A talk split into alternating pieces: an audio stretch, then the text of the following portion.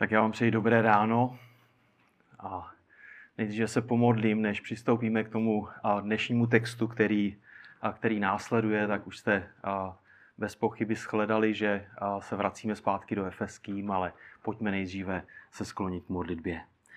Tak děkujeme ti, Otče náš nebeský, za to, že ty jsi svrchovaný Bůh a vládce, ty jsi ten, který proměňuje srdce člověka, který dává nový život, ty jsi ten, který který posílá, ty jsi ten, který, který vede a děkujeme ti za to, že můžeme vstupovat do toho slova, pane, že můžeme se z něj učit. Děkujeme ti za to, že ty nás vedeš svým duchem a tak prosíme tě za to, aby ty si požehnal to dnešní slovo a přimlouváme se za to, aby ty si byl, pane, oslavený. Děkujeme ti za tu milost, za to, že můžeme jako církev a teď trávit ten čas společně nad tvým slovem a prosíme tě za to, aby tvá sláva byla zjevená, pane.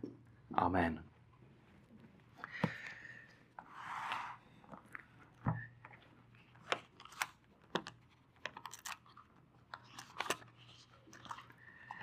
Taky před námi text z listu Efeským z 5. kapitoly 22 až 24. verš a název kázání je Ženy podřizujte se svým mužům jako pánu. A když budete ten text číst, jo.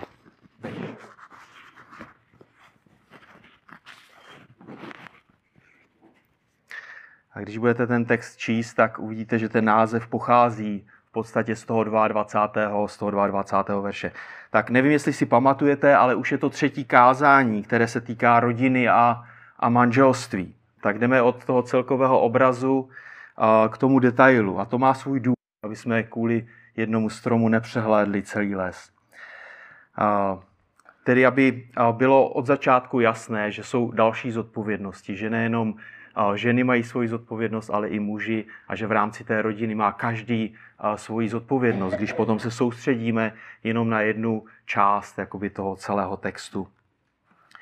Tak otevřete si společně se mnou své Bible a pokud nemáš papírovou Bibli, můžeš si půjčit tam vzadu, tak klidně si pro ní zajdi. Tak na jednu stranu je úplně jedno, jestli čteš z nějaké elektronické věci, z, z mobilu nebo takhle, jo, ale tak ta papírová Bible, ona nezvoní, ona nevibruje, ona na ní nechodí notifikace a na ní nechodí YouTube odkazy, na to nechodí z Facebooku nic, na to nechodí z Whatsappu nic, na to nechodí SMSky, na to nechodí e-maily, ona se nevybíjí, jo, tak a to nám pomáhá se soustředit, soustředit se na, na ten text. Je to výhoda.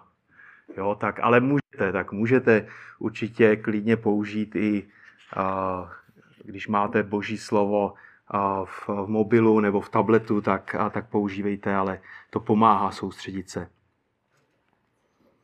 Tak dřív, než, než vstoupíme do toho textu, tak ještě bych možná rád jednou zdůraznil, že ten standard toho manželství je, je velmi vysoký a že všichni v něm potřebujeme růst. Tak bez ohledu na pohlaví nebo věk.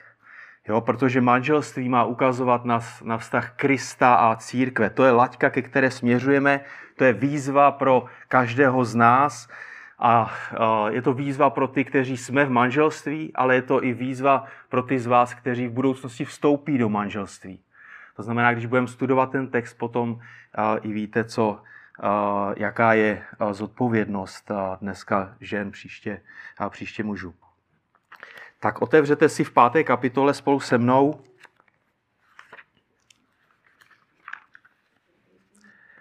Pátá kapitola listu Efeským a pro kontext budeme číst od 18.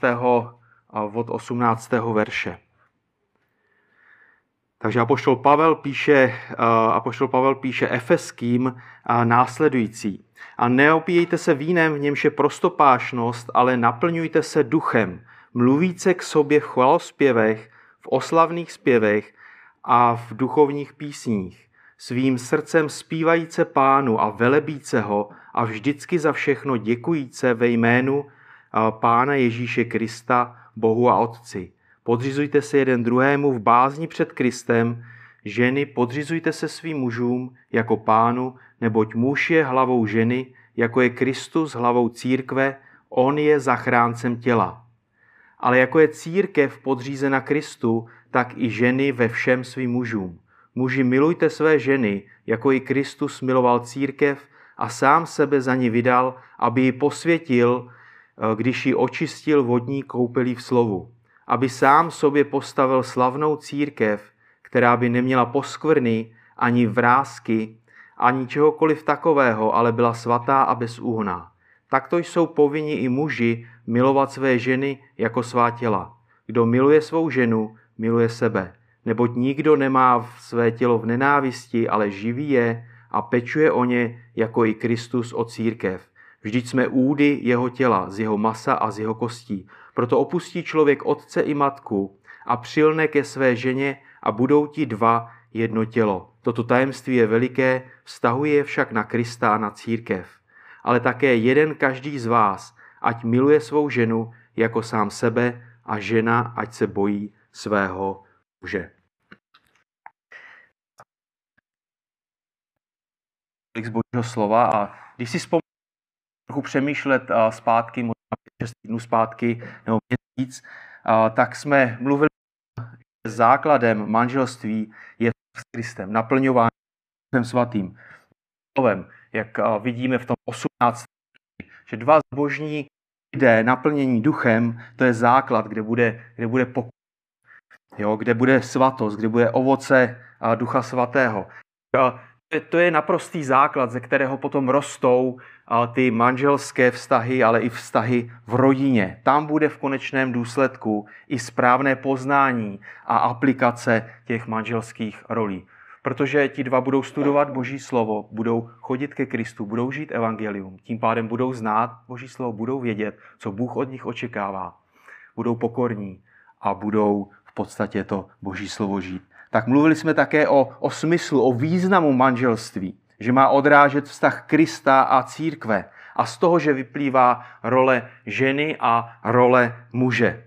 A moje otázka zní, jestli si četl doma znovu s manželkou ten text 5.22 až 33, o kterém jsme mluvili a minule. Jo? Mluvili jste o tom, jak funguje vaše manželství? Změnilo se něco ve vašem životě? Jakub říká, že nemáme být jenom posluchači, ale činiteli slova, těmi, kdo boží slovo činí. Tak potřebujeme důvěřovat božímu slovu, důvěřovat našemu stvořiteli, protože on je původce manželství. Jo, on stvořil člověka jako muže a ženu a on stvořil de facto manželství. Tak motivace na základě intuice nebo pragmatismu nemá žádné žádné místo. Tak téměř vždycky, když jsem v autě spolehal na svoji intuici místo na navigaci, tak ta cesta byla delší, byla náročnější, byla i dražší.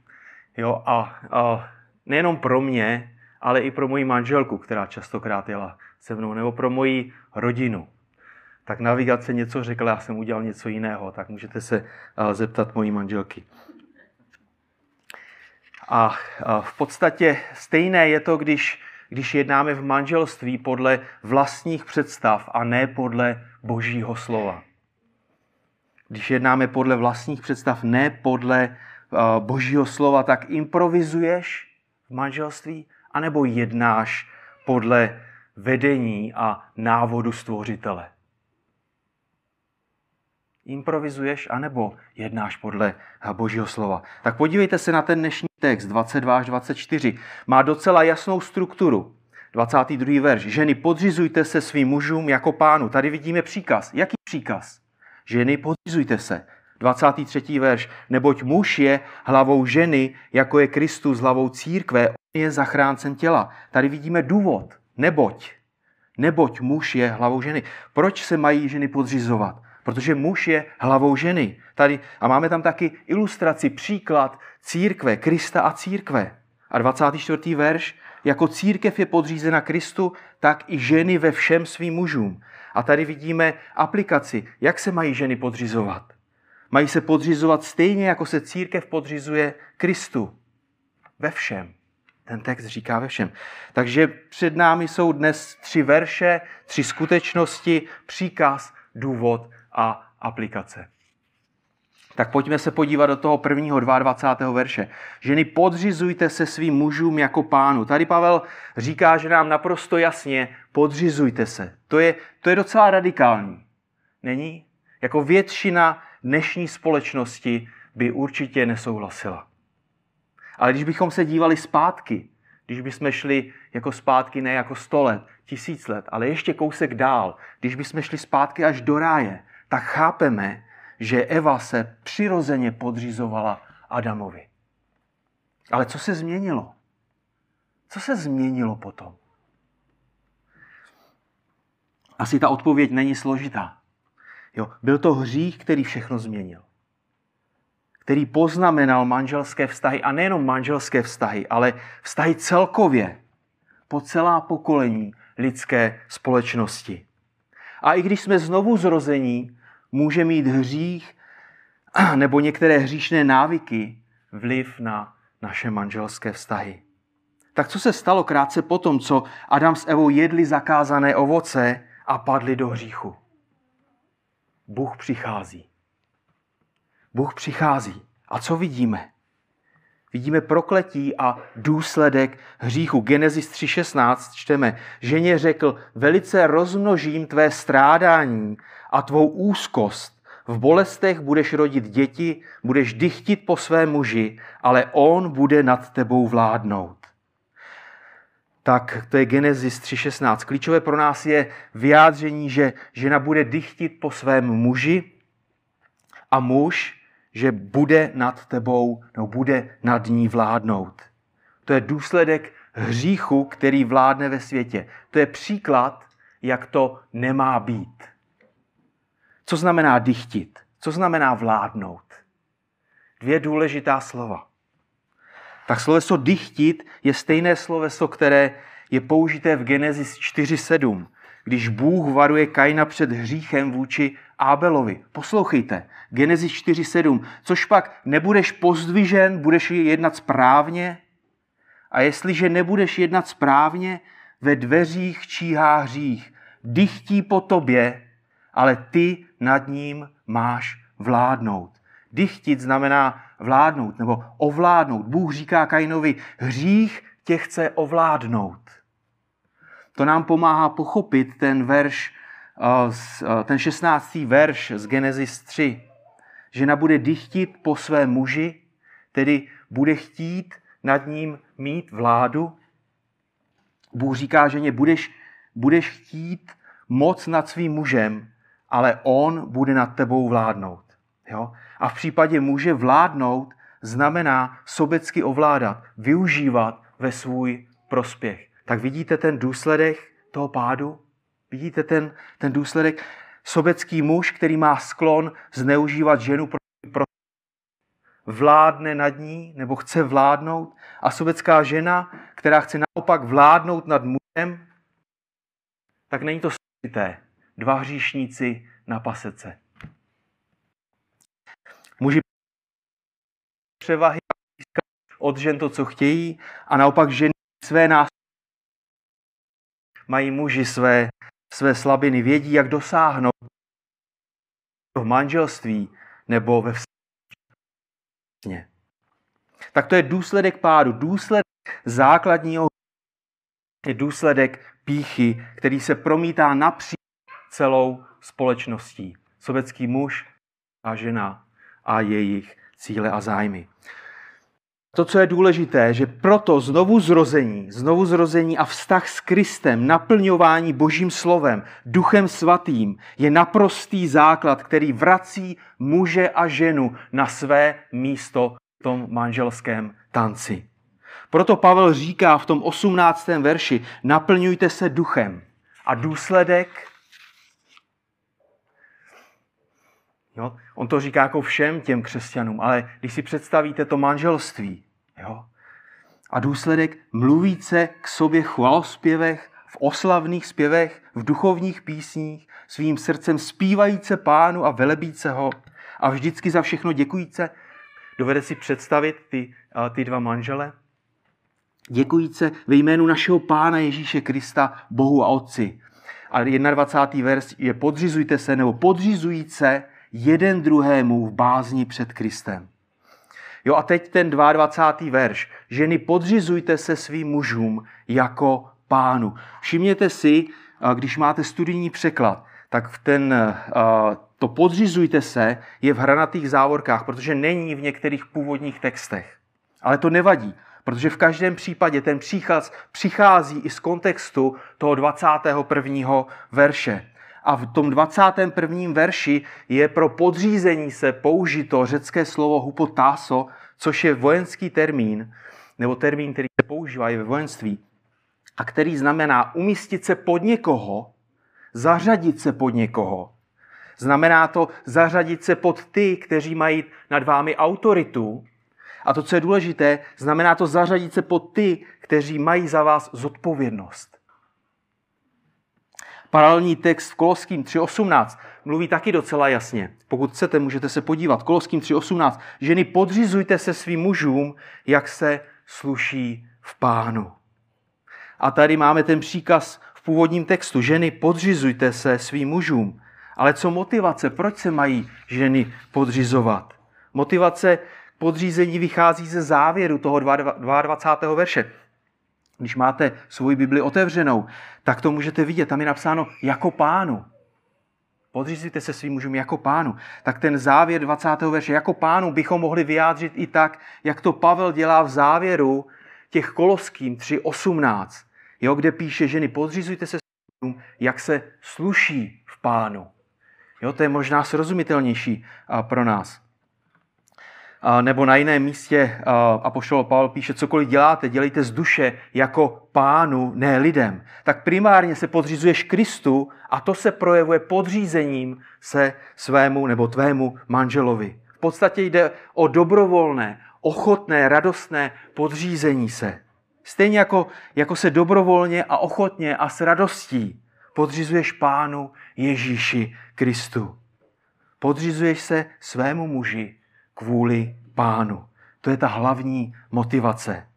A proto je vztah s Kristem tak důležitý. Proto je vztah s Kristem tak důležitý. To ovlivní tvé manželství naprosto zásadně.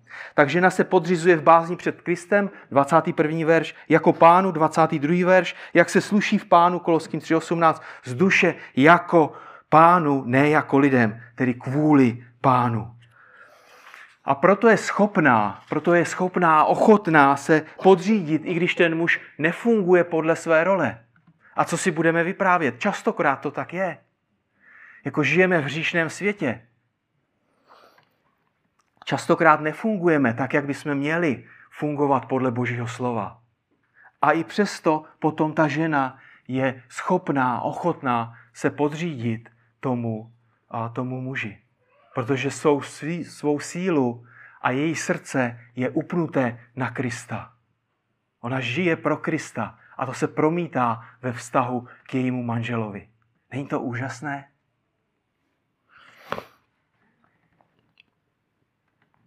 Žena se v oblasti podřízení bude také jednou zodpovídat pánu. Tak má se podřizovat jako pánu a její zodpovědnost je vůči vůči stvořiteli nebe a země. Ale co, když je ten manžel nevěřící? Je, to, je to těžké. Je to určitě častokrát těžké.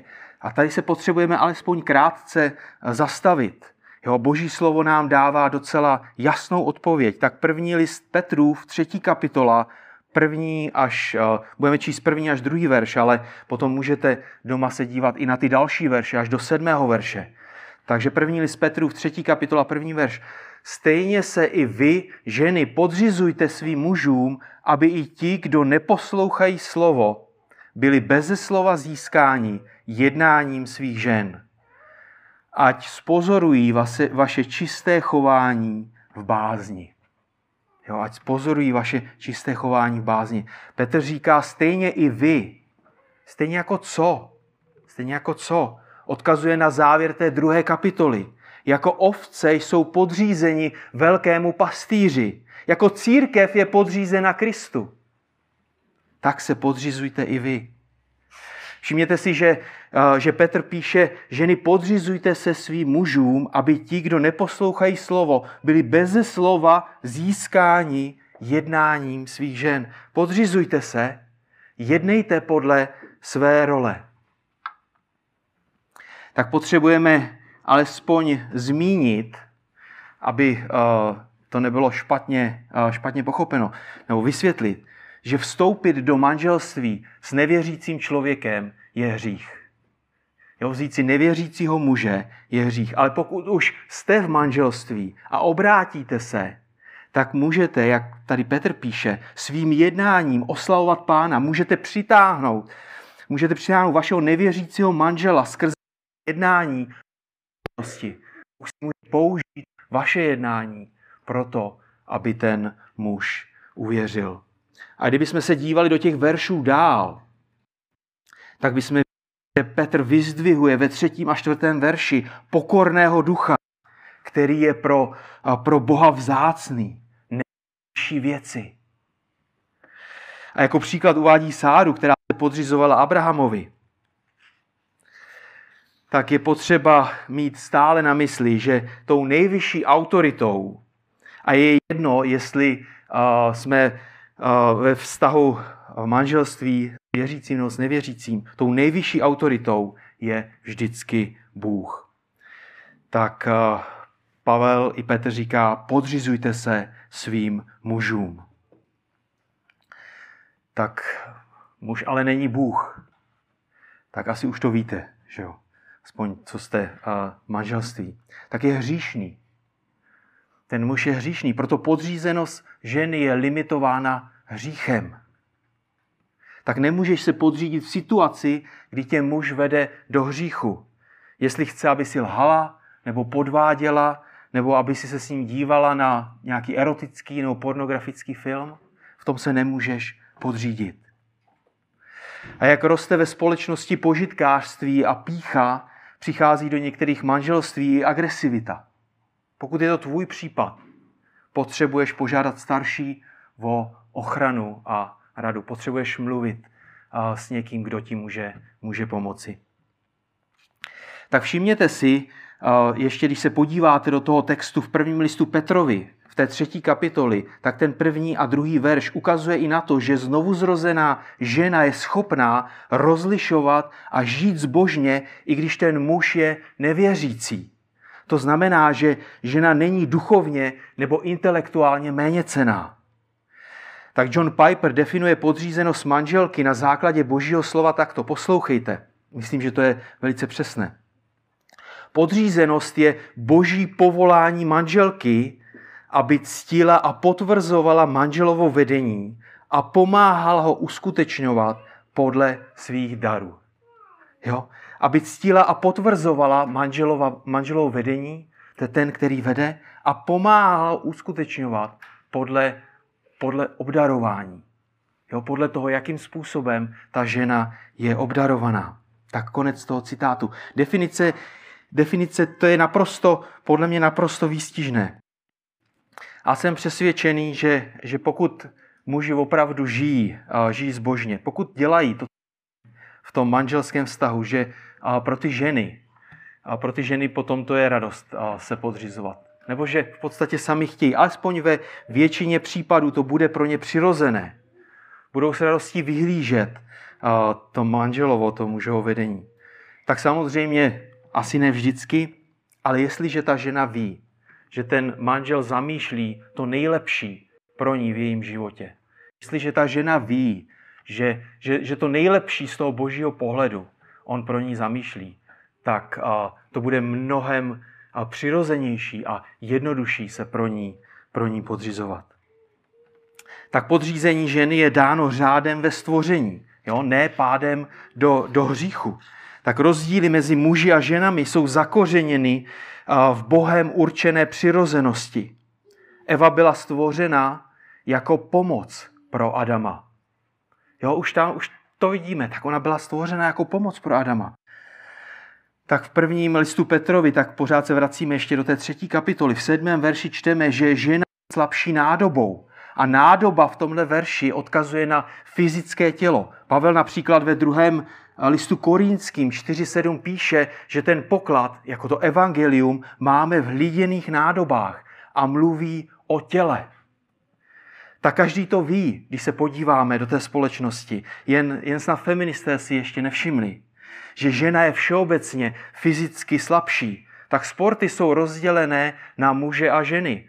Máme uh, mužský tenis a ženský tenis. Máme fotbal uh, ženský a, a mužský. Jo, máme olympiádu, která je rozdělená. Všechny disciplíny jsou rozdělené na muže a ženy. Armáda je složená především z mužů. Aspoň zatím. Jo. A když se díváte na, na stavby, tam je minimum žen.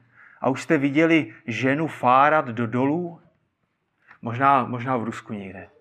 Jo, ale, ale vidíme, že chápeme, že to tak je. Proč? Protože je fyzicky slabší, což té zemědělské předindustriální společnosti prvního století bylo naprosto zásadní. Žena nebo dívka byla vždy pod ochranou buď otce nebo manžela. Pokud tak nebylo, bylo to velmi těžké. Tak ženy, podřizujte se svým mužům jako pánu. Komu se mají ženy podřizovat? Co říká ten verš? To je docela jasné. Svým mužům, neboli svému muži. Ne všem mužům. Jako nemusíš se podřizovat všem mužům, ale svému muži. A to dává smysl, protože jedině vůči němu, jedině vůči němu a on vůči ní učinil závazek na celý život. Jsou jedním tělem, dokud je smrt nerozdělí. A je to nakonec muž, který rozhodne, kdy se co udělá, to či ono. Jak přistupovat k různým věcem, k financím, k výchově, jak řešit problémy a těžkosti, které přicházejí. On má poslední slovo, pokud nedojde ke schodě. A žena následuje jeho rozhodnutí. A, vedu, a, a to vedení, ale svědomím toho, že plná zodpovědnost leží na něm. Jo? Nejde o to, že jenom on rozhodne, ale on má i tu zodpovědnost. Jo? To znamená, on nese tu zodpovědnost. A otázka ale potom zní, ale může mít žena svůj názor? Tak už jsme řekli, muž není Kristus, muž je omylný. Podřízení se neznamená vzdání se rozumu, že přestane přemýšlet, že přestane uvažovat. Ale co je důležité, že žena se musí podřizovat muži s úctou a ochotou a následovat potom jeho rozhodnutí. Tak podřízenost je boží povolání manželky. Je to boží povolání. Jo? Boží povolání manželky, aby ctila a potvrzovala manželovo vedení a pomáhala ho uskutečňovat podle svých darů. Tak moudrý muž, co udělá moudrý muž? Jo? A že ta žena má jiný názor. Slyšet. Bude o něm přemýšlet. On ví, že ona mu byla dána jako, jako pomoc je spoludědičkou milosti života. První list Petru v 37, tedy manželství je s ní jedno tělo. Lupák bude královat a ne obětovat a vést. Tak možná funguje podle své role a ty si kladeš otázku, jak ho, jak ho může změnit. Má které jsou v souladu s tím První vyplývá z tvého vztahu s Bohem, a tím je modlitba. Modli se na něj. Volej k Bohu. Jako vidíš, voláš k Bohu a Bůh tom jedná. Druhý vyplývá ze tvé role a tím je pokora a podřizování se, jak jsme to viděli v prvním Petrovi, první, druhý verš. Získání manžela skrze dobré jednání. A třetí vyplývá z božího standardu svatosti a tím je pokorné napomenutí pokud tvůj věřící muž hřeší. Matouš 18. kapitola. Ale nic víc. Nemůžeš tlačit nebo přebírat vedení v různých oblastech života. Máš se podřizovat. Navíc tlak nefunguje. Jo? V křesťanství. tak je to Bůh, který dává růst. Je to Duch Svatý, který usvědčuje z hříchu. Tak může se ti to zdát málo, ale pokorná žena, která se modlí, má na své straně stvořitele nebe i země, pána tohoto vesmíru, který je také jejím otcem. Boha, který má moc učinit daleko více nade všechno, co žádáme, nebo co si můžeme pomyslet. Efeským 3.20. Ale pojďme dál. 23. verš nám a, a, mluví o, o důvodu podřízenosti. Proč se má žena podřizovat? Neboť muž je hlavou ženy, jako je Kristus hlavou církve. On je zachráncem těla. Ale co to znamená?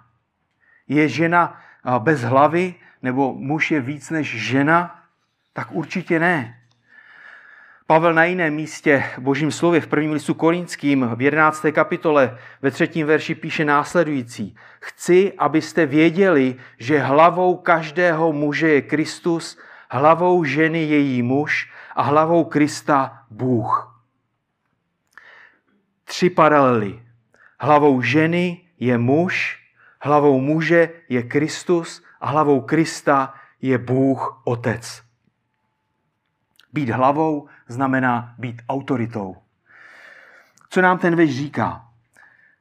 I přesto, že Ježíš i Bůh Otec jsou si rovni ve svém božství, přesto mají rozdílnou roli. Ježíš říká, kdo vidí mne, vidí Otce. Jan 14.9. Já jsem v Otci a Otec ve mně. Jan 14.11. Já a Otec jsme jedno. Jan 10.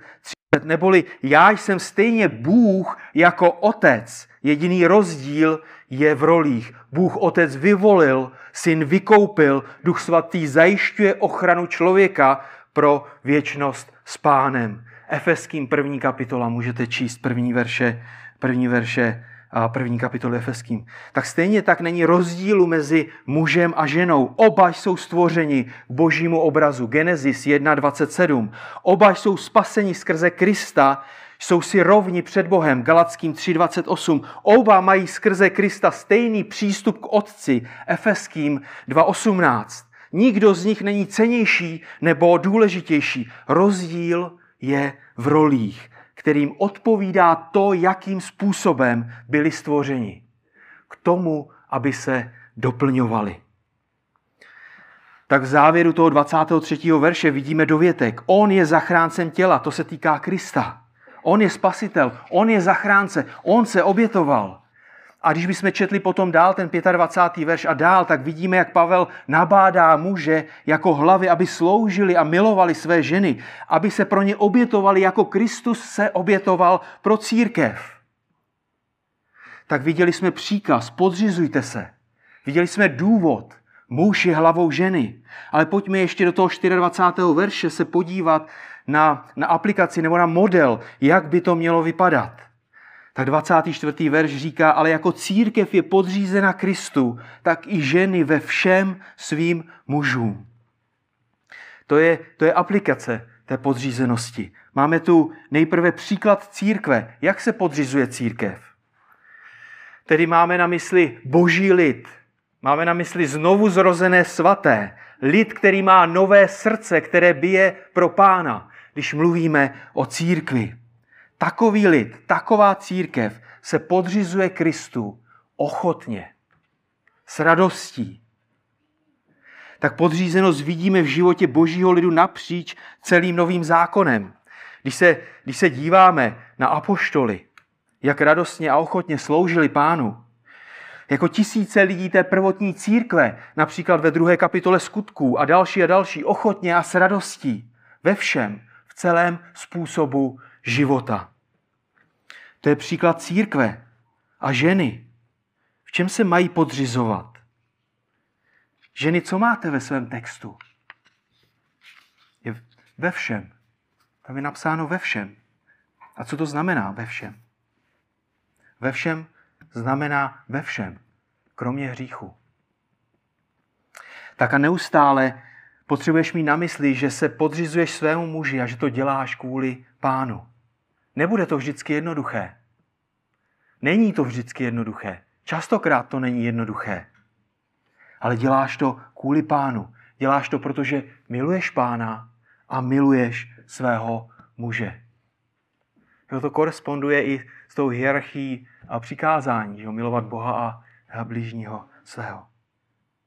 Tak náš verš mluví o podřizování ve všem. Tak a teď tady mám seznam všeho, tak to bychom byli, to bychom byli do večera. Tak chápeme, že a jako kontext těch manželství, každého manželství je trochu jiný, tak budeme mluvit jenom o některých, o některých věcech. Tři, čtyři věci zmíníme důležité. Tak podívejme se na několik jakoby obecných praktických situacích, ve kterých bychom mohli mít jako určitou nejistotu nebo možná pochybnost. Tak například, co když je, co když je žena chytřejší než muž? Co potom? Jo, když, je, když je hodně chytřejší, co potom dělat? Tak je řada takových párů. Jo? Osobně, osobně znám takové páry. Tak ani v takovém případě přísluší převzít vedení, ale pomoci muži, aby mohl lépe vést.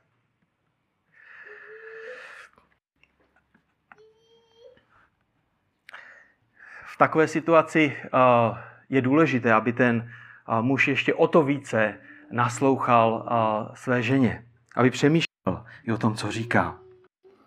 Tak měli by probrat danou situaci a nakonec to bude on, kdo řekne, uděláme to tak a tak a vezme za danou věc zodpovědnost. Ještě možná složitější situace. Co když má žena dokonce lepší poznání božího slova? Jo? Co potom?